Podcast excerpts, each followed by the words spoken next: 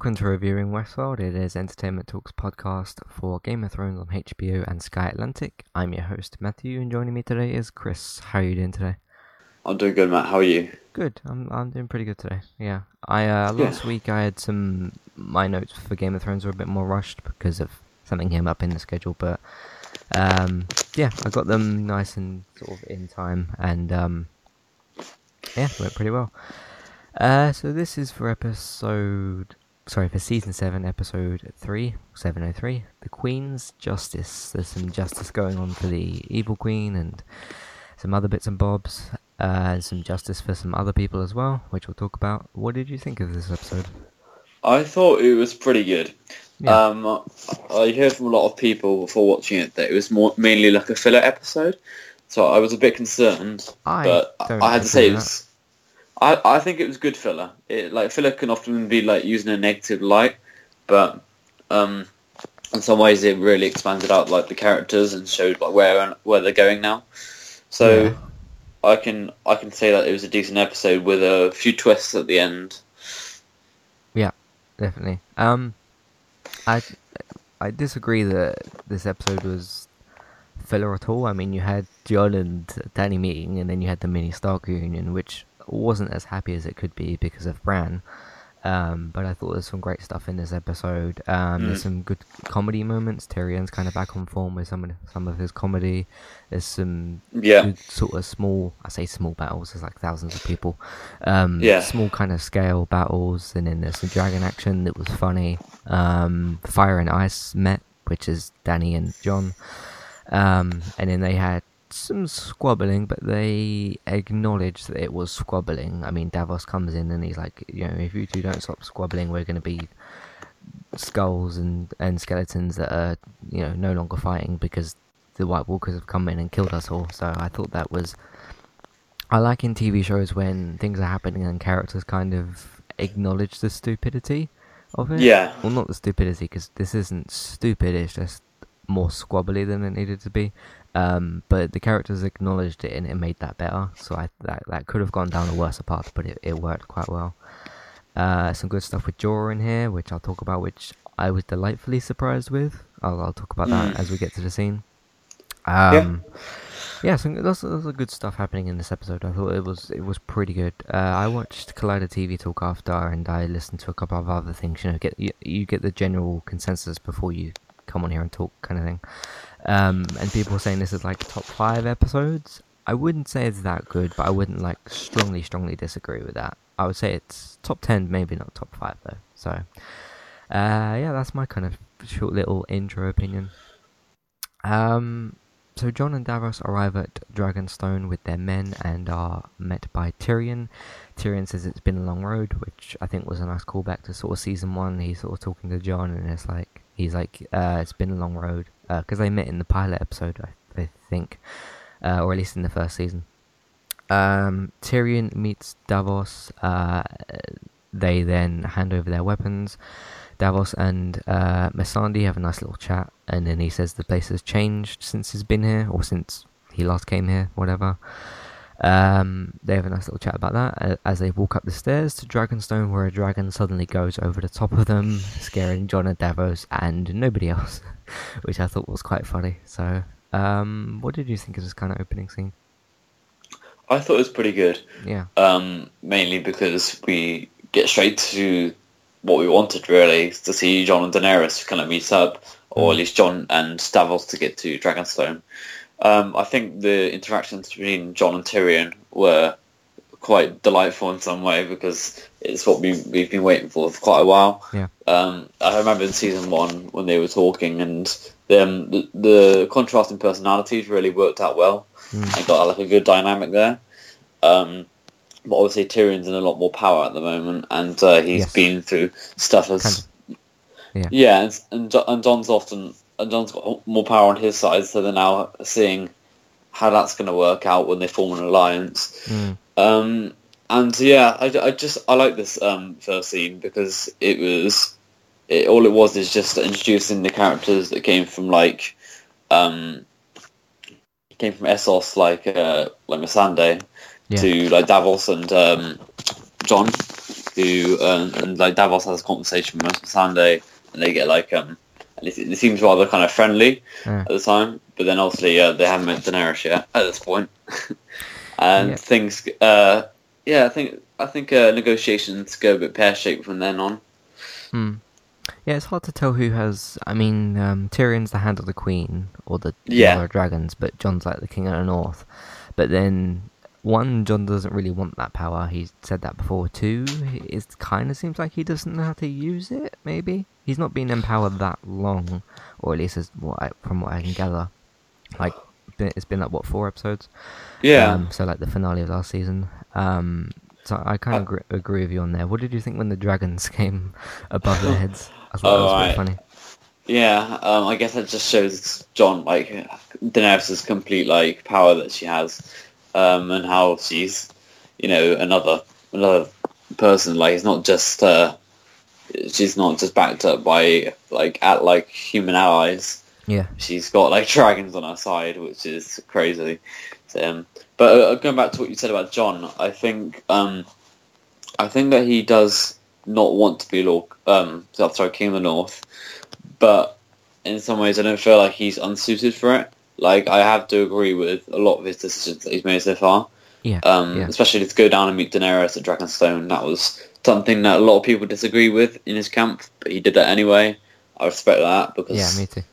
He had some good logic behind that, and um, his and you see later in this episode about him uh, declining to bend the knee because of his kind of honor that he has for himself, which um, I also kind of respect. I mean, it wasn't it wasn't completely intelligent, but again, it's down to honor, which is what the Starks have. Hmm. Yeah, I mean, like maybe it's just a case of um, like he's gotten into power, and maybe maybe he completely doesn't want it, but maybe like once he gets used to it, he might want it a bit more. Like maybe he doesn't quite know how to kind of use it in that way because he's kind of just got it. So, um, yeah, I mean, it's different if you have like, let's say you have like a presidential election that they go on for ages, and they put out all these plans, and then they become president. It's a little bit different where he kind of just got it chanted at him, and like yeah. he was just kind of there. It's a little bit like I'm gonna make a nice Walking Dead comparison. It's a bit like when um, Rickard said this in the comics as well, and I think he said it in the show at like this has kind of happened. I didn't want it, but I've kind of embraced it. And maybe Jon just hasn't got to the embracing stage yet of like he didn't want this, but maybe he just hasn't quite got to grips with it yet. So I think it'd be yeah. interesting to see how he handles it for the rest of the season. Definitely, yeah. Yeah, and whether he remains king or hands it to Sansa or I don't know, whatever he decides to do. That'd be uh, interesting. Well, it's not yeah. going to be Littlefinger, is it? So no, he's not going to let that happen. I don't think anybody. Definitely should. not. No. No, I wouldn't trust Littlefinger with literally anything. um, Melisandre, not to confuse it with Missandei. Uh, so Melisandre and Varys have a chat. She says that she made has made some mistakes, and um, he doubts her not returning because when the lion tastes the man, um, there is never anything so sweet again. I like the way he delivers that line as well. As I don't know, it was really well acted. That specifically that line. Yeah. Um, uh, never so sweet again. But she says she has to die in Westeros. Like, cause she yeah. says she's gonna go away to somewhere else, but she has to come back here and die. Do you think this as thinking about to the season five premiere when she takes that necklace off, necklace off, and she's like that really old person? Do you yeah. think this has anything to do with that? Because we haven't really seen much of that since she took the necklace off. Um, I'm not too sure because her character is like um, I, I wouldn't say like complex, but in some ways it's just a bit hard to get to grips with mm. because you've got this whole confusion over what the Lord of Light is and her religion and whatnot. But um, yeah, mm. the fact that she said she wants to die in Westeros is um, maybe foreshadowing for what does happen. I mean, it would be very blatant foreshadowing, but yeah. at the same time, it's you know it's very much possible with her situation that she's got at the moment. Mm. And I did like um yeah I did like a conversation with Varys because you've got two kind of intelligent people who uh, who've never met before. I don't think. I don't um, think they um, have. They might have, but I can't remember if they have or not. They've never never met before and come from really different backgrounds. Like she's um she's mostly you know, serve people in battles and whatnot, and Varys has just been on the side, being the strategist. So it's an interesting alliance if they do form one. Mm. But yeah, I like the kind of interesting conversation that they had there. Yeah, it was pretty good. Um, Jon and Davos uh, finally meet with Danny, uh, and it's just a bit of a um, a bit of like a scrabble, bit of a kind of um, kerfuffle. Uh, Missandei says Danny's long name and says all the different names that she is, and Davos says uh, Jon is just the son of the king. So says his kind of shorter names. He's got all these other things like uh, coming back to life and being stabbed in the heart and stuff, which I'll, I'll talk about in a second. Uh, she then reminds about uh, Torrhen Stark and Aegon Targaryen. I think I said those names right. And the bending of the knee and like all the ancestral sort of history there. And she assumes Jon is there to bend the knee to her. Um, he doesn't. He doesn't judge uh, her for her father's sins, which is pretty smart. You sh- shouldn't really do that. Uh, Jon says that there are um, they are there for each other's help, which is true. Jon says that uh, this scrabbling isn't worth it and that the White Walkers are coming. She isn't fully convinced. Um, he says about meeting the Night King and the White Walkers, and of course it all sounds like gobbledygook sort of to her. Danny talks about everything she's been through and says her faith, faith kept her going, and of course it was worth her to keep her, herself going because of where she is now. Uh, Davos agrees with Jon and says that we may all be sitting like skeletons on the throne anyway. So, pretty good scene as these two finally meeting in the, the way that we sort of wanted to, but I like the fact that it's acknowledged that, you know, we can stand here and argue if she if he if he should bend the knee or not, or like what either of these people should should and shouldn't do. But ultimately, they need each other because of what's coming and because of what's happening. Um, fair enough. Like Cersei is um, the king of um, what's called King's Landing at the moment, the Queen of King's Landing, but she's not really the immediate threat. The threat that's on its way is the White Walkers, like we discussed. So, what did you think of the scene? Well, I thought it was very good the way it was um, set out. Um, I, I, did like the bit um, where Missandei was listening up for the Daenerys' titles, and they just turned to um, Davos and Jon, and he's just like, "It's Jon Snow. It's just Jon Snow. Mm. Um, he's King of the North." yeah, it's, it doesn't sound quite as good as uh, Daenerys' titles, but yeah, um, I did like the kind of little power play that thing that was going on there because Jon was trying to defend his honor and speak for the people of Winterfell mm. and trying to say, okay, well, I've been through all of this. I'm a Stark. Um, I, I, have like, uh, I've um, done like like won loads of battles. I'm king of the north and whatnot. And Daenerys was just like I'm the rightful queen of the whole of the Seven Kingdoms and whatnot. So yeah, um, yeah it was it was quite interesting to see how um, see how they worked out. But I did um, I did find um, in one point um, where then I felt like Daenerys slipping up a bit, and I don't want to. Th- maybe, yeah. Yeah, um, because her logic at the point one point was okay. Well, the Starks have served um, like under like the Baratheons for quite a while, um, and like, under the sorry under the whoever the whoever the monarch is for quite a while. Why are you why are you going against it? And then Jon and then um, Jon sort of like replied to her was like, well, you're you're Targaryen. You have no claim to the throne. And then her her response to that was just, "Well, I'm the rightful queen," and it's just like, mm. hmm, not too sure about that one. Yeah, it was um, it was a, a little bit dodgy on her side, and I don't want to see her become any, like show any more signs of becoming like a mad queen because we've seen a mad king.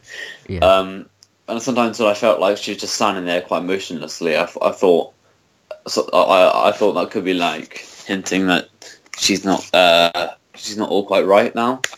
Um, but I don't know. I hope that she doesn't like become bad or anything. Yeah, we already have an evil mad queen. We don't need a mad one as well. So yeah, she. Um, I think like I think Cersei is already kind of mad with power at the moment, or whatever she's what is whatever is fueling her at the moment. Yeah, because especially this with, episode, uh, Euron joining forces as well. So this episode, she goes quite crazy, to be honest. Yeah, yeah. Cersei. It's the Queen's revenge. I mean, yeah, yeah. like sure, Danny's got these 15 titles. Well, it's not 15, it's like 6 or 7. But she's got all these titles. Yeah. Sure, she's got loads of power, she's got loads of people, she's got three dragons and everything. Jon is still the king of something. He's not nobody. So I think him sort of standing there and saying, you know, I'm still king of the north. I don't have to bend the knee to you necessarily. I think it was good for him to uh, to stand his ground there. I thought that was that was done really well, and I, like the way that sort of um, what's his name again, um, Davos is sort of uh, you know chipping in every now and then to sort of support Jon, and then like Cer- Cersei, Danny's got Tyrion there as well to support her and stuff, and they're they're all Davos and Tyrion are trying to kind of be like the parents in this situation and try and somewhat, yeah, yeah, square yeah. them back round. So I thought it was pretty good as well. Yeah. Um, Varys, yeah, this is sort of shortly after the same scene. Uh, Varys updates Danny on the Sand Snake. She comes in and tells them, uh, tells her about what's happened and with the Greyjoys. Theon is brought ashore. Uh, Euron is walking through the streets of King's Landing with Yara and the Sand Snakes uh, by chains, basically. Uh, he presents them to Cersei and she imprisons, imprisons them. Um, we don't see what happens to Yara. No. Um, Euron's taken her, I think. We see where the Sand Snakes are taken. They're taken into that little dungeon, but I don't remember seeing Yara afterwards. Um, yeah, presents them to Cersei. She imprisons them. Cersei then goes to meet the Sand Snakes in the. Uh, I called them last week the Dorne people. They're still from Dorne, but they're called the Sand Snakes. So yes, uh, she goes to see them in the dungeon. Uh, she poisons the daughter by drinking the poison and then kissing her the same way that they did to her daughter. And then she takes this um, cure thing after, which her um, advisor gives her. Um, she poisons the daughter and says to the mother that she will watch her daughter die in the in the cell because she will be like force fed to be kept alive. The mother will, and then she'll like as a result, her daughter won't be fed or or given any water or anything to live, so she'll just sort of slowly die. Um, Euron takes another stab at Jaime as well. I can't remember exactly what he said. I probably should have written it down, but it was pretty funny. Do you remember what he said? Um, was that something like one? I did this and you couldn't, sort of thing? This is when oh he, yeah he sort of yeah. goes into King's Landing with them, and then he's like, "Look what I brought you," and sort of get, takes a stab at Jaime. I thought was quite good. Yeah. Um, Cersei then goes in to see. Wait, that's the next scene. So, what did you think of this like dungeon thing? Dungeon thing was very well executed on Cersei's part, um, considering how you know she's finally kind of regaining power after the struggle that she's had in the past few episodes. Mm. Um, I mean, the way that she manipulated both Ellaria and the Sand Snake, um, I think it's Tyene that's still alive. Doesn't really matter. Um, mm-hmm. And I've, I've seen some people talk about these Sand Snakes and be like, I'm not writing their names down because I literally don't care about the characters, which is yeah, it's harsh, true. but you know, I just call yeah. them the, the, the Dornish mother and daughter because they're the only two that are left now anyway. So yeah, yeah, I don't I don't feel like um I don't feel like I care too much about the Sand Snakes or whatever, but this scene was really well done. Mm. Um, personally, because you get to Cersei deal with the problem hands on. She um she addresses the fact that Ellaria poisoned her daughter mm. and how much that affected her. Um, and then she says, right, well, I'm going to do some kind of poetic justice here and do the same to your daughter. Mm. Um, and just what, and instead of like having to, um, and instead of me not seeing my daughter die, you're going to have to watch your daughter die in a cell. Mm. As you close um, your eyes, but I guess. Yeah, mm. but it's still going to happen right in front of you. And you know, you, she said that I think she said that Ellaria is going to be there for the rest of her days or something. Probably. So um, yeah, she's just going to see the rotting corpse of her daughter, which is not a nice thought. But no. uh, yeah, quite a lot of poison this episode if you think about what happens later. Mm. Mm. Yeah, um, yeah, I thought the the three actresses and the because uh, the what's the the big guy's name again? not the Hound, the the Mountain. Mountain, like you know, he doesn't really do much, and he's sort of standing in the corner. So, but he what he does, he does pretty well, I guess. Um, but the the acting from the three actresses, including uh, Lena Lena Headey, I think her name is, um, yep. they pulled it off really well. Um, there's an interview out there. I heard about it yesterday. Uh, with the all the I think it's all of the Sand Snakes, like even the dad as well. I, I'm not sure, but they talk about like how much they were looking forward to do this role, and it was like done much better in the books, and then they just messed it up kind of badly. Um, it's a bit like the yeah. same situation situation like Andrea in The Walking Dead. Like the actress was so up for it, but they just kind of messed it up. Um, I think they, yeah, that, that was it's kind of equally messed up the, the two storylines that I'm I'm pointing out. Um, but yeah, they basically said in the interview like how bummed they were that you know it didn't go down well and that the fans were so disappointed with the characters and stuff, which is unfortunate, but these things do happen. So things come out and fans are expecting better of stuff, and sometimes they don't deliver, sometimes they over deliver. It's just you know the way things are. But um, yeah, go and check the interview out if you can uh, if you can find it on the on the internet. Um, but yeah, I mean like th- this is the the reference to the title with the whole Queen's Revenge because they killed her daughter in the same way, and she's finally imprisoned them, and it helps with the connection to Euron because he's the one that brought them back. Um, and then like yeah, just torturing the two of them. So, do you think there's any way at all they can get out there? Um, I don't see it unless. Yeah. Uh, well, at this point, I feel like it's going to be a bit more. I won't, I won't say torture, but kind of because it's going to be very like painful and slow. Mm. But just generally, like, there, will probably be a few scenes in the season where they flick back to them yeah. see where they are. But I don't see anyone coming into King's Landing just to save those two. Mm. I mean, uh, I can't say that you know I'm, I can't say they're the most hated characters, but they're not the most likable or useful ones. I agree. Yeah. Um, for Daenerys or Jon or anyone. So um, chances are they'll stay there, and I, I don't know. I, I feel like I feel like something could change, but I'm not sure. Maybe, maybe the mother could survive, or she is going to survive because she said that she would stay there for the rest of her life. So maybe she could get rescued, but I think the daughter's dead. So because she's already got the poison in her now. So yeah, yeah. But she's got like the mother's. It's probably going to be really like hot and dusty in that like um in, in that cell there. So, so. yeah, she's going to struggle with um, hydration, starvation, and everything. So yeah, she's got a few issues there. uh, so moving on, let's talk about Jon and Tyrion. They have a chat by the sort of cliffs, like the edge of Dragonstone. Um, yeah. Jon says he's a prisoner. Um, but given the scene we've just come from, I don't think you're much of a prisoner, Jon. Uh, and Tyrion jokingly disagrees, and Jon says, "You took uh, my ship." continues to be funny. Tyrion continues to be funny. Sorry, I laughed so much I skipped over his name. Um, Jon still goes on about the White Walkers, and Tyrion compares them to Cersei. Tyrion says Jon is asking for too much of Dany after one meeting, which is true. Tyrion then goes back to Dany to talk about Dragonglass. He uh, actually, do you want to stop there? Um, yeah. So yeah, Jon's saying I'm a prisoner, given the scene we've just come from, um, is uh, kind of funny. Like he's not being allowed to leave, but he's being fed and like he's not tied up or anything like that. So yeah, yeah. Um, but in his eyes, he's he feels like a prisoner, I guess. So um, yeah, yeah. That was and, a bit um. And when when uh, Tyrion's like, uh, sorry, Jon says like, "Oh, you took my ship," and uh, Tyrion's like, "We didn't took it. We just sort of haven't given it back to you yet." sort of. I thought that was funny. Yeah, Tyrion really came back with the comedy in this episode. Oh, definitely, yeah. Yeah. I think it works better when it's just one on one with someone, um, like a character. Yeah, especially um, like Jon, who has always kind of got along with, not seen much of, but always got along with. So I thought. Yeah, like um, in the previous scene, you see like Daenerys um, and Jon having a conversation mostly. Mm. Um, and Tyrion only being able to like kind of chirp in, and it was very serious because Jon was quite like angry at how uh, Daenerys was acting. Yeah. Um, but now it's just like one on one. Seems to calm down.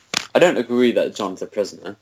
Um, I don't think. I don't he think he is. Like he is, I guess. So. Uh, yeah. He. I mean, I, I can't say he's free to go anytime, but he doesn't. He's not exactly locked up. No. He's, they're, he's, they're trying to work something out with him, like some sort of deal, even if it's not a proper alliance. Mm. But um, yeah, I, I did like the scene because you, Tyrion really got got to flex this kind of comedy which you missed.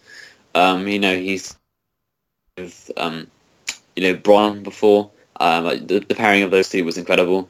Um, I hope to see that again sometime soon. Um, but yeah, within this scene, uh, you, you do get to also see that Jon um, is really trying to stress upon Tyrion that the White Walkers are the main threat rather than Cersei, and he's just like, oh, if that's if that's true, then yeah, sure, but we can't convince Daenerys that because she's never seen them before, mm. and you you've not seen too much of Cersei in power either. So it's it's, it's an interesting conflict. Um, they've just got to. I, I think they've just got to, you know, for, like um, do what they did really, just like let Jon have the dragon glass and see if um see if you know the deal can work out that way. Yep. Uh, Tyrion then goes back to Dany to talk about Dragon Glass, and he says, "A wise man once said that you shouldn't believe a thing just because you simply want to believe it." Uh, she asks who that man is, and he says he doesn't remember who it is. Um, he also says that he wouldn't present his own facts, his ancient wisdom to her. Another great scene. Um, just the way, like, not not in a funny way, but like the way Tyrion's like this you know, lying little kind of I don't want to say child, but the way that Danny kind of looks down at him as if like it, it's like when you say to a child, "Oh, did you take this sweet?" and it's like, "No, I didn't do it," kind of thing. Hmm. um, and like he, he, she knows he's joking, but like in a nice way, as if like this is still he's still not lying to her, but he's just joking about where the the quotes come from. Um, I yeah. thought this was a great scene. What did you think? yeah, um, I, I, do think that Tyrion is a bit like a child of the humour sometimes, but um, mm. I think I think Daenerys is just um, trying to take everything seriously, and Tyrion's every now and then he'll just chirp him with a joke that's kind of unexpected, really, um, which I think is what makes his character like really good because um, sometimes he can he can go from like really serious to completely logical and strategic, mm. and then he might just throw in like an off like an offhanded joke mm. that will throw people off.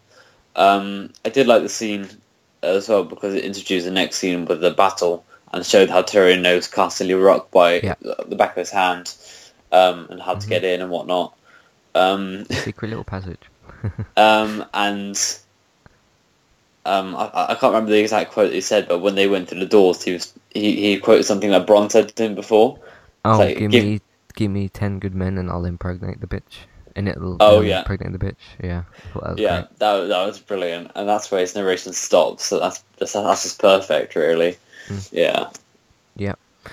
Uh, Jon and Danny meet again. They have a little chat. Uh, she agrees to mine Dragon Glass and says she'll provide what he needs. She also says that it uh, she'll not let Cersei sit on the throne throne forever, which you know, we, we know that she wants the throne in the end. She's just trying to plan around it without killing too many innocent people. Because, you know, if the dragons fly over King's Landing and start burning people, then there's no guarantee that civilians aren't going to die. So, um, yeah, glad they finally came to some kind of agreement after the bit of a squabble earlier uh, with, with their sort of first meeting conversation kind of thing. So, yeah, hope to see this go somewhere in the next episode. It's sort of slowly moving itself forward. This plot, like he gets the Raven from Dany, and then he goes to meet her, and then he has the little squabble, and then they uh, agree on the dragon glass thing, which is pretty good. So yeah, yeah quite a nice little scene. I thought it was quite good, um, mainly because you do get to see the fact that Jon wants us. Jon wants us to alliance a lot more than the Daenerys does, because she doesn't see the help in it. Um, yeah. She doesn't know the threat of the White Walkers but Jon, Jon does. Jon's experience on the battlefield. I can't mm. say Daenerys hasn't experienced battles, but mainly it's her dragons and her people fighting for her rather than her herself on the battlefield. Yeah. Um, and her, I don't think our enemies have been anything as tough as the White Walkers to deal with. Um, so, I, I, yeah, I do, I do, I do find that the the dynamic between the two is very kind of awkward and has a lot of tension at the moment. Yeah. But uh, Jon's really trying to stress that these White Walkers are a thing and something that she needs to care about. Mm. But she doesn't see it at this point. Um, but um, I do feel like he's. he, I don't. I, don't, I do feel like he's um, actually quite weak in front of her. The way he's constantly asking things from her, um, and he's meant to be some sort of king, and he's meant to like order things around, yeah. king of the north, as he says. Um, but yeah, she like in the previous few scenes when they had uh, Jon Daenerys there, you see that Jon, uh, well, Daenerys calls Jon like a lord rather than a king, yeah. um, to really belittle him down. And there's people still in the Game of Thrones fandom that think Jon and Daenerys are going to become a thing. I don't think so. Not at this point, but you know, in six, seven episodes next season or whatever, we'll, we'll, we'll see what their relationship is like. But not at the moment, so because they're much more. No, I mean they're much more business than anything at the moment. So. Oh yeah, yeah, yeah. They're not. Um, I, I don't think they're they're gonna hook up or anything anytime soon. They've got very different personalities. I'll tell you that. Yeah. Um, you see, you see from the start. Um, Jon's not a natural leader, but he's been put in a position where he has to.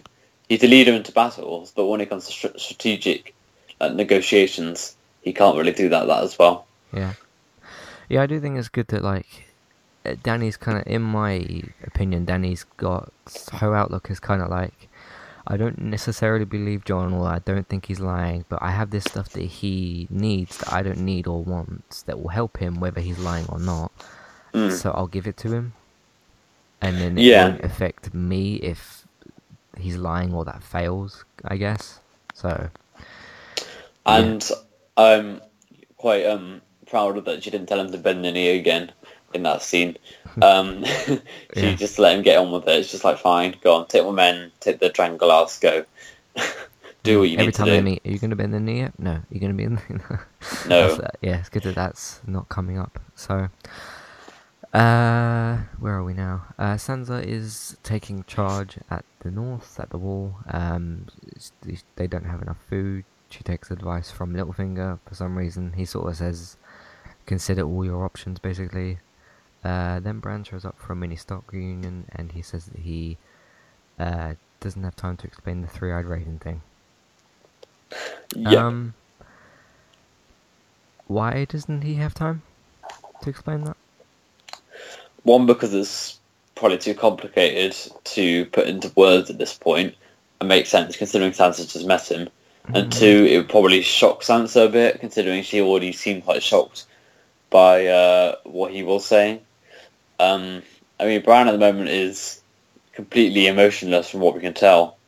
He's he's seen death in itself. He's not gonna like be completely open with everyone, and um, yeah, it's obviously affected him. His sight.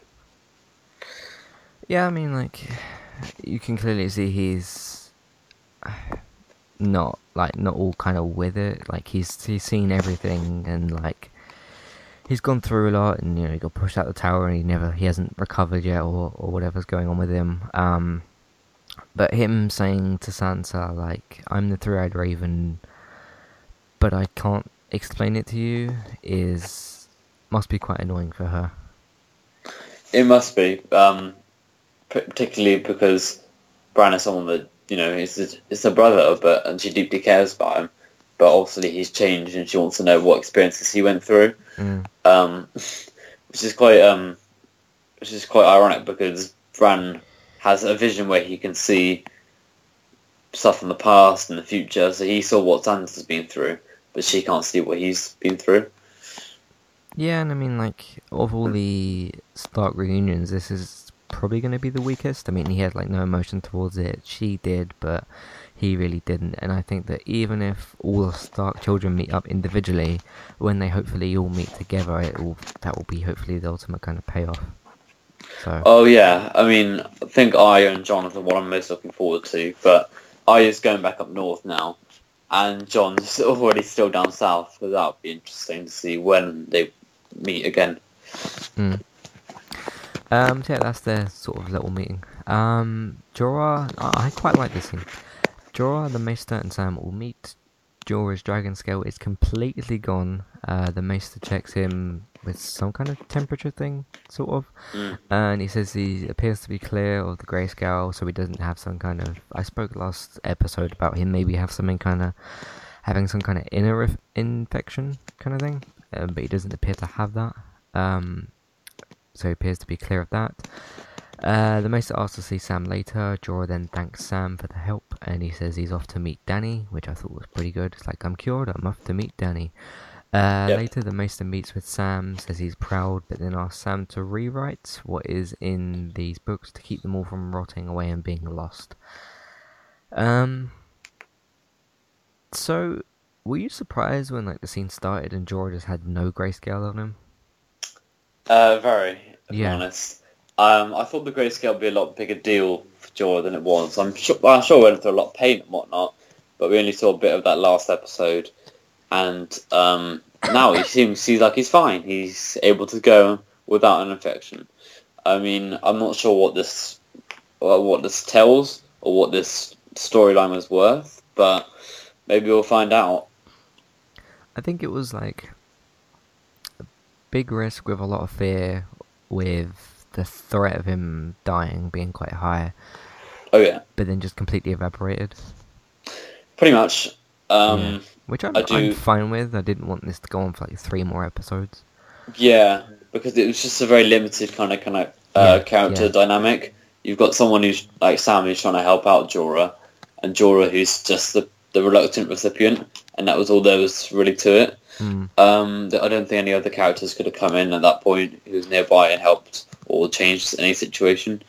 Um, so, but yeah, I'm glad to see that Jorah's okay because he's one of my favourite characters. Mm. Um, I do like his, what he stands for and his morals and his loyalty to Daenerys. Mm. So yeah, I'm I mean, glad he's okay.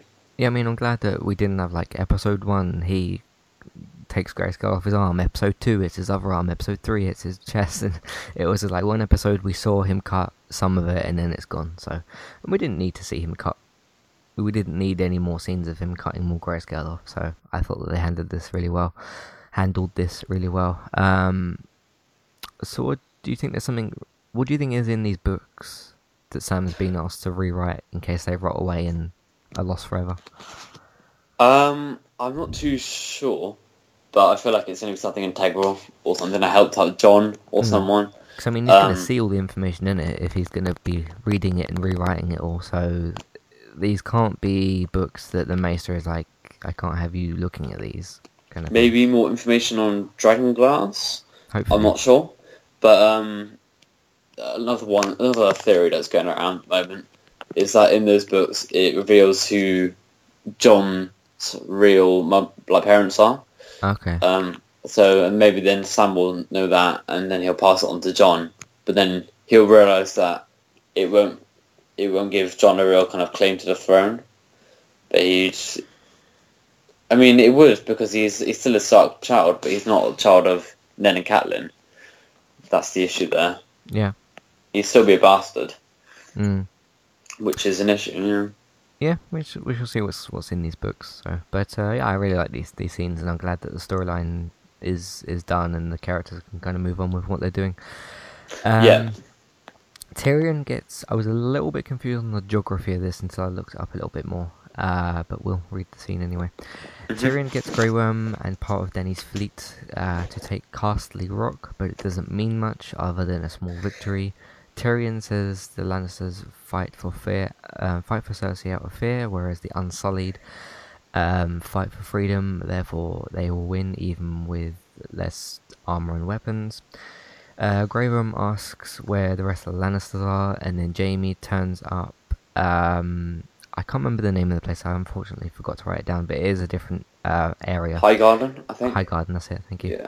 Uh, then Jaime turns up to Highgarden and sees Lady Olenna. um, and she is this part of the quote unquote jetpacking? Because she was at Dragonstone the last time we saw her.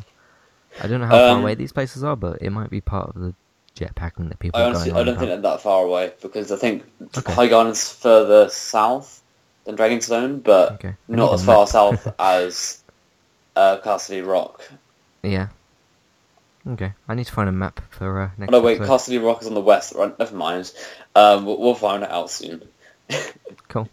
Um, yeah. So apparently the jetpacking thing mi- thing means that none of this is none of the distance is going to matter, and that like char- characters are going to be like turning up in different scenes. We we already discussed this a little bit in the previous two episodes, but uh, yeah, apparently like buckle up for the rest of the season for it because it's going to get a bit crazy with the jetpacking stuff. Um, but it's alright. Yeah. I don't. I don't mind that. I don't want to see ten minute sequences of characters traveling all around the place. So unless we have like proper good interactions, like I don't know Tyrion and anybody yeah, else, yeah. like arriving uh, at Dragonstone. That's fair enough, sort of thing. Yeah. Yeah. Or something that really um, changes the how the character sees things. That's fine. Mm. But anything yeah. else you know it's just not needed. Jetpacking is pretty good in any regard.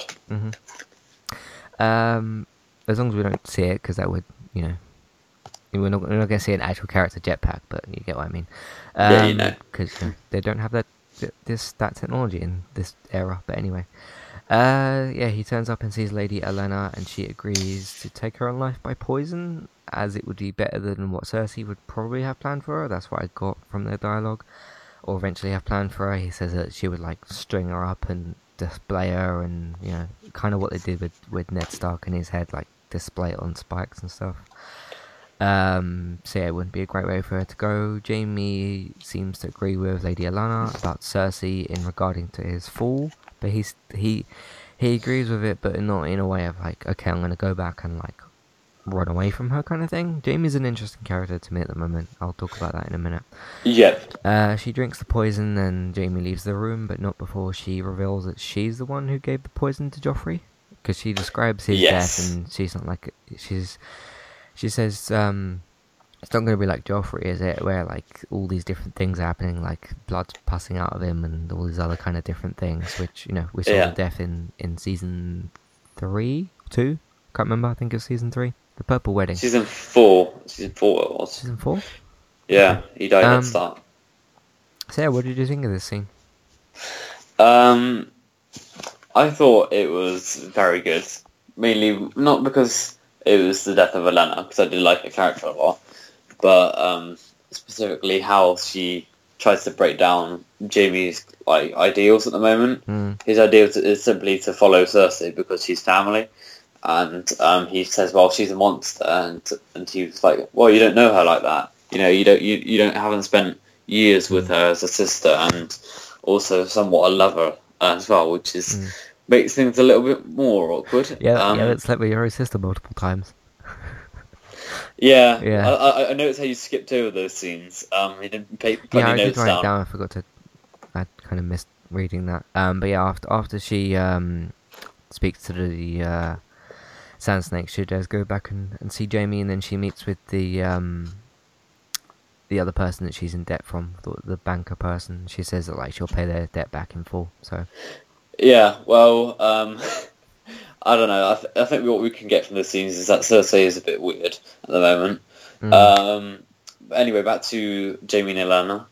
Um, I, I love Olenna for the way she went out um, because she she went out in a very peaceful way, which Jaime kindly allowed her to.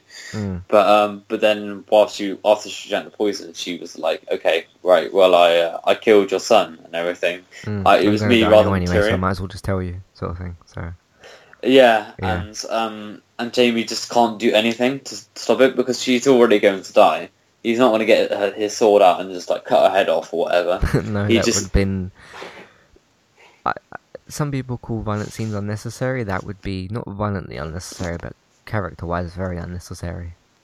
He just had to stand there while she said, "Right, well, I'm not going to die. You're like the son who uh, had all these things, horrible things happen to him. You yeah. know, uh, that was me, by the way, not Tyrion. So you kind of screwed up there, mate.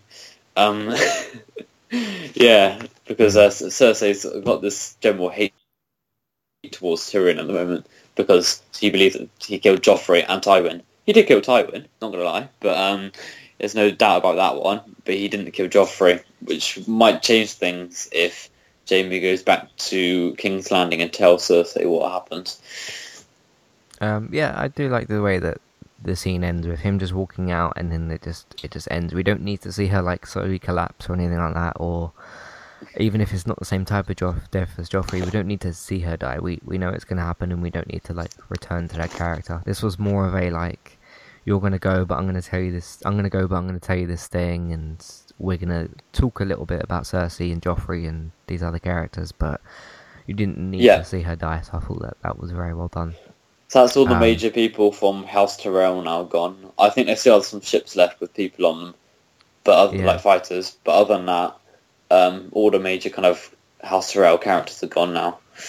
Yeah, I do like in this episode how um, you don't get much action or much battle, and in you know people often say about like The Walking Dead and Game of Thrones and some other similar shows. I can't think of any other off the top of my head.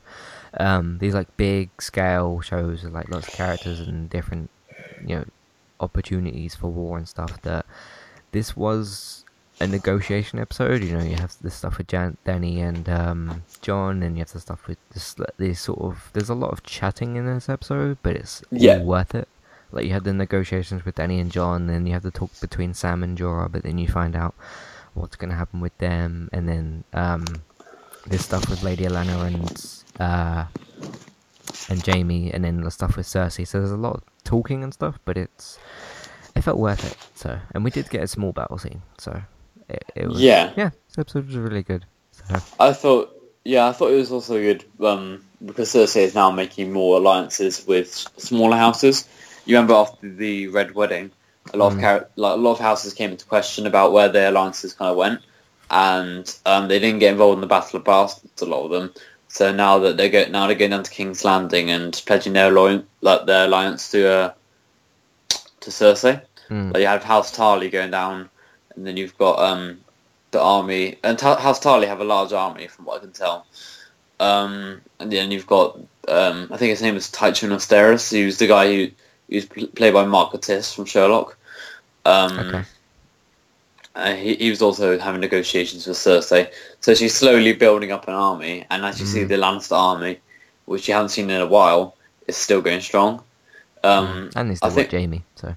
Oh yeah, and um, because I think what they did in the, the first few episodes is that it made the Lannisters look weak because they didn't have men or armies really. But then you forget how large the Lannister army actually is. Mm.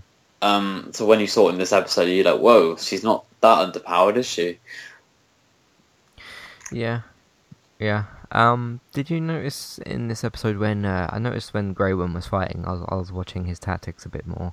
He's kind of got this repetitive tactic that I don't know how none of the soldiers picked up. He's got like, he puts his shield in front and then he puts his spear out and then he like rinse and repeats that and then of course he throws his spear.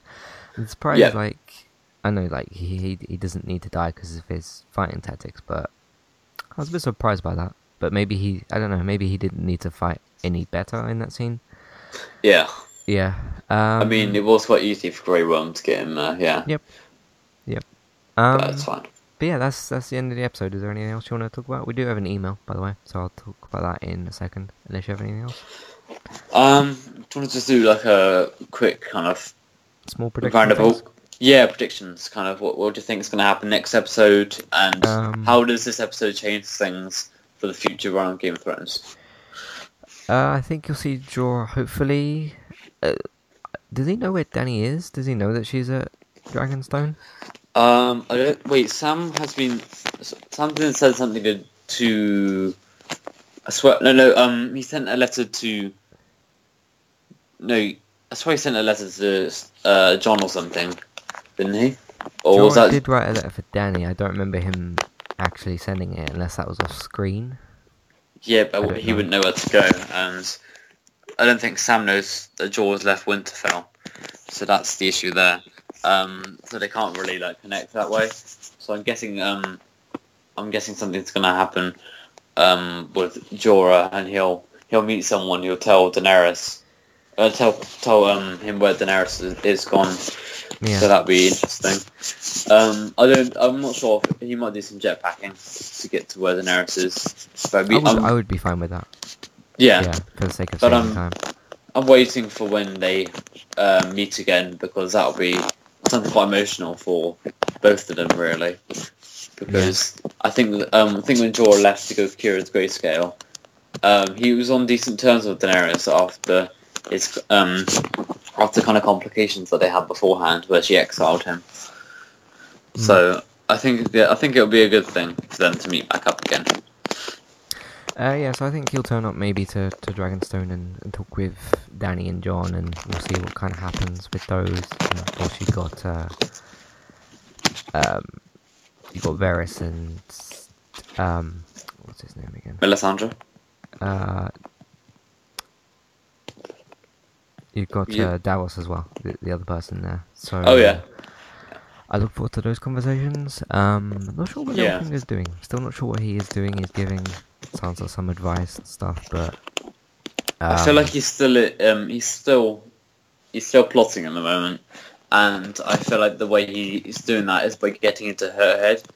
um, by what he did in this episode, where he was ju- just telling her uh, something very like I'll, say detached and not kind of easily related to. Like he didn't say any like pure facts. He was saying just just beware of all your enemies coming from all directions. So he he's just trying to do mind games with her at the moment, hoping that she'll cave in. But I reckon he's got some other plan. He can't. He surely can't just can't be that. Mm. Um. Yeah, I think you'll see something happen with with that, and maybe with with uh, Littlefinger as well, and with Sansa. Um what else was, was going on? I don't think you'll need to see the Sand Snakes next episode. You'll maybe see something with Jaime and um and uh, Grey Worm, not together, but those plots advancing forward. Um, I don't yeah. need to see too much of Sam writing down what's in books, unless he finds something you know important about parentage or the Greystone, uh, the Dragon Glass, whatever. Um, yeah, I'm not sure. I, not sure yeah, where, where else um, stuff's going to go. In the past few episodes, you've seen Euron make a lot of big movements. You've seen him um, try yeah. to get something going with um, like uh, Cersei, and then saying, "Right, well, I'm going to go away. I'll go get Yara for you." He then comes back in to King's Landing with, with Yara and uh, Ellaria and the Sand Snake, mm. and then leaves again to go up to go blow up the Unsullied ships. So he's making a lot of big movements within one, like a few episodes. It's quite ridiculous how he's, mm. ch- he's jetpacking quite a lot. Um, it's just good. Yeah, I don't mind the, that stuff at all. Like the plot can go as fast as it needs to. Um, like I don't need to see characters traveling or you know just walking between destinations and stuff. So I reckon um, we're going to see uh, Euron and Yara in the next episode, though. Um, yeah, I want to know what what's happened to her and what's going on with Theon as well. Theon's wasn't it like his dad that picked him up? His father? I think so. Um, yeah. but I swear his father got. Um, you remember on in season six when Euron was there, and he threw his father off the bridge. Um, I think I remember that. Yeah, and I thought, but maybe his father, the father just survived. I mean, when I say his, his father, I mean Theon and Yara's father, which would be yeah. his brother. Yeah. Um, Balon Greyjoy. So maybe I'm guessing he survived that, and he's now pulled Theon out of the water. Hmm. Yeah, it'd be interesting to see what he does mm. uh, going forward as well. Um, so should we get to this email? Sorry. Should we talk about this email that we have? Uh, yeah. Cool. It's from Emily, so thank you, Emily, for sending this in. She says, "Hey guys, do you honestly see an ending where the White Walkers kill everyone? The Night's Night's King sits on the throne and maybe smiles at the camera, and we cut to black. Thanks for the good podcasts." Mm. Um, I mean, this is more of the bold move guys refer to them as the double D's. Uh, Daemon something and the, the, two guys that are, I think, the showrunners at the moment. Uh, uh, yeah. I've heard Double D so many times I've forgotten their actual names. It's um, DB Weiss and David Benioff, I think. I think that's it. Yeah. yeah. Um, they're more show running the thing than George is, but I think yeah. George wouldn't mind doing that. Maybe. I, I don't know. No, it's um. The thing is, I think George is being a good advisor. Like he's, if you see within like a lot of um Game of Thrones interviews, he's always the one who's kind of I won't say always, but he is answering a lot of questions about the TV series rather than the books. Yeah. So I think that he knows where it's going as much as they do at the moment. He's really um he's saying I think he told them where a Dance of Dragons is going to go when it finally does come out.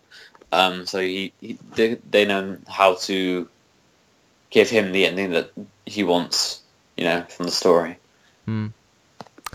Um, but do you see that as a possibility? What Night King on the Iron Throne? Yeah. Um, I can't say no. I feel like it would be a big kind of screw you to people. Um, but possibly. I mean, I d- I'm sure he's very powerful, but I doubt like you're going to just see him on the Iron Throne. Um, there's more of a chance of no one being on the Iron Throne than him, if you know what I mean. I don't think he wants the Iron Throne if he has any kind of conscience mm. or kind of morals. Um, I think he just wants to wipe out people, um, which is quite a, a doom and gloom situation. But you know, it isn't exactly bright, is it? No, I mean like if he like smirks at the camera and then it cuts to black, it would be it wouldn't be great, but it, it'd be funny in in a small way. Like that that that's almost George like winking at us, or like the the double D's like winking at us to say like we did actually do this thing. Um, and like yeah, I would that would be better than like a Dallas or whatever show it was that did the dream sequence thing. It would be better than something like that where like I don't know Jon wakes up and he's still at in season one or something. No, no, no, no, no, no. We're not doing that. Dream sequences are always bad in TV series, it seems. But um, yeah, I, I can't see the Night King on the Iron Throne. Um, Emily, I think her name was, but um, yeah, um, but maybe, maybe it would be a bit of a screw you to fans. So you've been mm. like rooting for these um, characters for so long, and then the, the Night King comes through in the final season and just like, hey, yeah, screw you guys, I'm taking the throne. Mm. Yeah. It would certainly cause some conversation. You could say that. So. Um, yeah. I, I don't know. Maybe, maybe, but realistically, I don't see that happening. It's just one of those interesting, like, what if this did really happen, kind of things. Um, yeah, I found so. a good um, YouTube channel um, for Game of Thrones stuff. I think it's like the Bat Productions, and he he go through like with a lot of what ifs um, like for events in Game of Thrones. Yeah. Like, what if um, Robb didn't die in season one, Robert Baratheon? Uh, what if the Red Wedding never happened and stuff like that? And he sees how it affects future events. Yeah. So it's, it's a really interesting thing to think about. Oh, cool. What's the uh, channel called? The Bat Productions. Bat Productions. Okay. Nice. There is another one out there that there's a guy that does like deep dives on book things that could happen in the show. I can't remember the guy's name though. I'll maybe I'll try and look it up and put it in the show notes for you guys. Um, but yeah, that's it for the the end of the episode. Uh, thank you for the email, Emily. Uh, hopefully you guys will send in some more stuff. Um, you can find all the other content on entertainmenttalk.org. You can follow us on Twitter at eTalkUK, and if you would like to get involved with the podcast, you can either tweet at us, you can go on the Facebook group or page, both are in your description, or you can email entertainmenttalk@hotmail.com. Those are the ways to get involved in the show, or the podcast rather, or some people call them shows, but anyway. Uh, you can support us over on patreon.com forward slash entertainment talk. You can also head to the support us page uh, from the about tab. So the about tab is the drop down menu. Um, but word of mouth and rating and, re- and, reviewing us on iTunes is the best thing you can do. That will help us get found in the feeds, and um, word of mouth helps us to get spread around. So please consider doing those. Um, and yeah, until next time, we'll see you on the next piece of content. And George, please finish the damn book. Yeah. Bye please.